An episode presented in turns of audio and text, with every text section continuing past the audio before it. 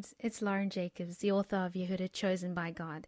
And I'm so grateful and want to welcome you over to the Heartbeat website, to my website, where I share little bits of my heart and hopefully larger messages and pictures that Abba Father gives me to give to you. I'm so excited that you are going to be joining me as we go into this devotional. And I'm going to be dealing with four specific things from the book of Nehemiah, more specifically. We will be drawing out things that are going to speak to our hearts. This devotional is meant to be interactive in the sense that perhaps we can't be sitting alongside each other, but it I hope will feel like we really are together because I will be presenting you questions that you need to think about. These are questions that you really need to think about in your own life, and hopefully, I want to encourage you right now that you will grab a pen and a journal and that you will write down perhaps the questions as well as the answers, and that you will take some time out to reflect because that's what it's all about. It's inviting our Messiah, it's inviting our Savior towards our hearts and saying, How can I go deeper with you through the things that I hear and experience? And I pray that these devotionals will be a place where you can have your heart refreshed, but also where it will start a conversation between you and God, where it will start a conversation where you and Him will connect together and you will experience something. So today I want to answer the question. I first want to ask it and then answer it. The question is, can I be real with my emotions? The truth about this is quite deep because as a counselor and a therapist for many years, I worked with abused women. And as a trauma counselor, I was exposed to many different kinds of trauma and many different kinds of ways that we deal with our emotions. As a therapist, I spent 10 years being trained and trained and trained to deal with other people's emotions. But when it came to a deeper realm of spirituality, when I was exposed to this, to people often in spiritual communities, they really struggle to go deep with their emotions. They also really struggle to be real with their emotions and to know how far can I take this? We've been exposed to theology that teaches our emotions are not positive, but our emotions are intricately part of us as human beings, and we should not ignore our emotions. We should also be real. I always say, and this is a fundamental belief to any kind of therapy or any kind of working through any kind of issue, it starts with owning your own emotion. If you can own an emotion, then you can begin to heal from that emotion. For example, if you are angry and you keep on pushing that anger away, it will just build up and build up to a point where there's no lid that is able to contain that emotion. If you can own your anger and you can say, I am angry, you start to realize that when you take an ownership, there is a peace that comes and also a breakthrough that comes. It's time where you can heal. You can only heal through something that you believe is real. So today I want to ask can I be real with my emotions? In the book of Nehemiah, we are presented with a story that is actually hard to read and it's hard to understand in some ways if you don't know the background of the story. Now, these aren't teachings. My husband and I are in the teaching ministry and we do really big and deep teachings. This is not a teaching time, but I'm just going to give you a nugget of context. Nehemiah is part of the exiles of Judea, part of the Jewish people that are in exile. And he is a Jewish man who is employed to work and serve the king Artaxerxes. And now Artaxerxes was a very, very powerful king, and the Jewish people were very, very fresh from the womb of exile. The Jewish people had gone into exile into Babylon, and then Babylon was conquered by Persia. And Persia took many of the Jewish people, and they became assimilated part of the Persian Empire, which is why we have the story of Esther. But Nehemiah is a, a very, very well known Jew who is working for the king. And a lot of people decades earlier under Ezra were were taken back to Jerusalem. The exiles of the Jewish people were taken back and they were in Jerusalem, but the temple was not rebuilt. And the group of exiles who had tried to pick up their lives back in Jerusalem were really struggling. It was a really small group of people, and they were trying to build their homes and they were trying to make ends meet in a place that was ravaged, in a place that had been broken down and destroyed by the Babylonians all the years earlier. And so Nehemiah is now in a position of power. He he's only a cupbearer, so he's he doesn't have authority, but he stands in the presence of royalty each and every single day. And Judah was once a place that was thriving. Jerusalem was a beautiful place where the holy temple was. And Judah was a place of safety. The holy temple of Yahweh connected the people to their God. But when, when they went into exile was a place of ruin.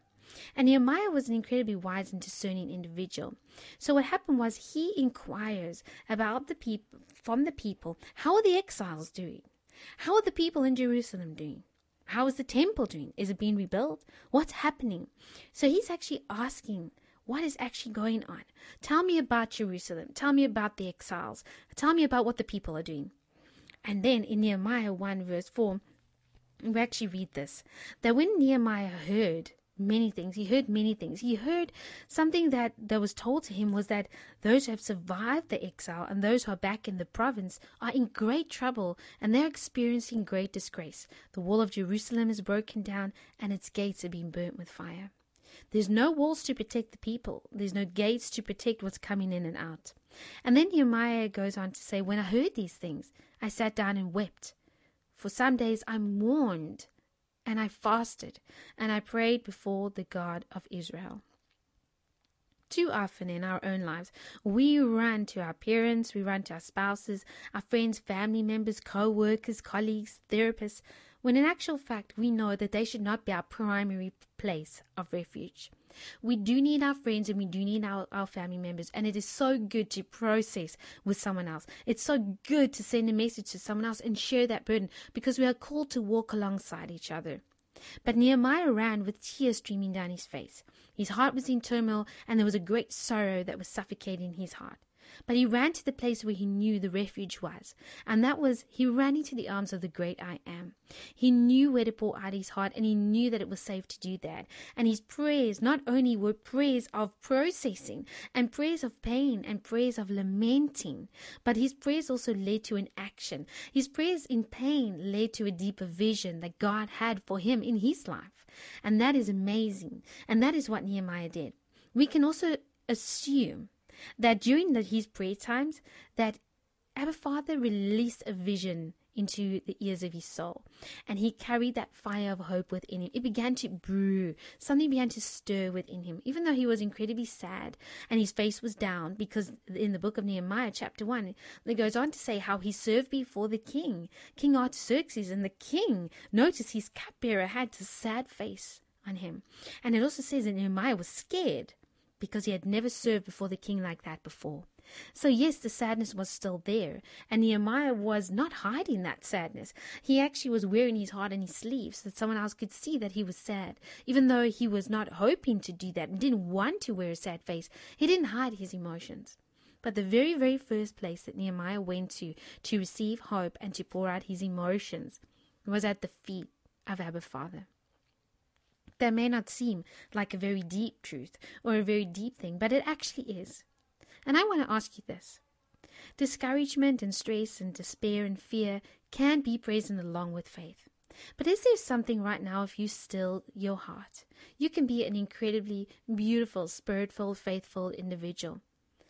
And you can still have fear or pain or sorrow in your heart. It doesn't make you less of a person and it doesn't make you a failure. It doesn't make you less spiritual or doesn't make you less than anybody else. You have value that only you have. So I want to ask you to sit for a few minutes, even after you've listened to the short devotional. And I want you to try and still your heart, to feel that stillness. And then I want you to ask yourself is there something that you're sitting with? Maybe many things, maybe many sorrows, maybe many feelings. Have you shared those things with your God? Have you allowed Him to speak to you?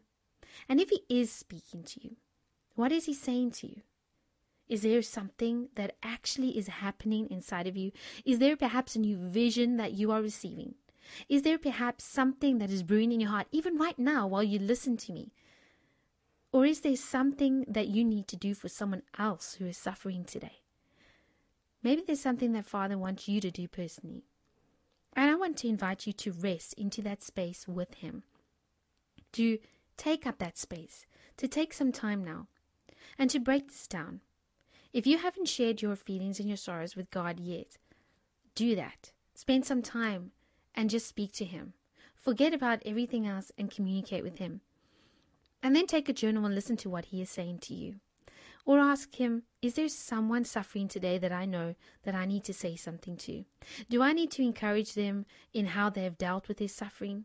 Do I need to say what an example they've set for me in my life through how they have suffered with dignity or been through a trial and have come out victorious? Maybe you maybe you want to honor them. Maybe you want to bless them.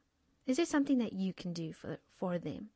Make a list in your journal of those things, of the things that are also causing you discouragement, despair, and then work through those things with God. Right now, it's just about is there a place for my emotion? And the resounding answer to that question is yes, of course there is. Lastly, I want us to refer to 1 Samuel chapter 1 from verse 15. 1 Samuel chapter 1 is a powerful story of a woman we know really well, and her name was Hannah. And Hannah, we know, was very, very sad because she could not have a child. And in her sorrow, she went and pleaded by the temple of God. And she wanted a child, and was always God's will to give her that child.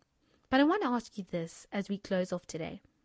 If Hannah never prayed those powerful, sorrowful, painful prayers before the God of the universe, the prophet Samuel, who anointed the first king of Israel, who anointed David, the mighty king after God's own heart, and who was a, who became a judge. Samuel became a judge over the people of Israel, and he led them and he helped them and became a powerful, powerful man of God.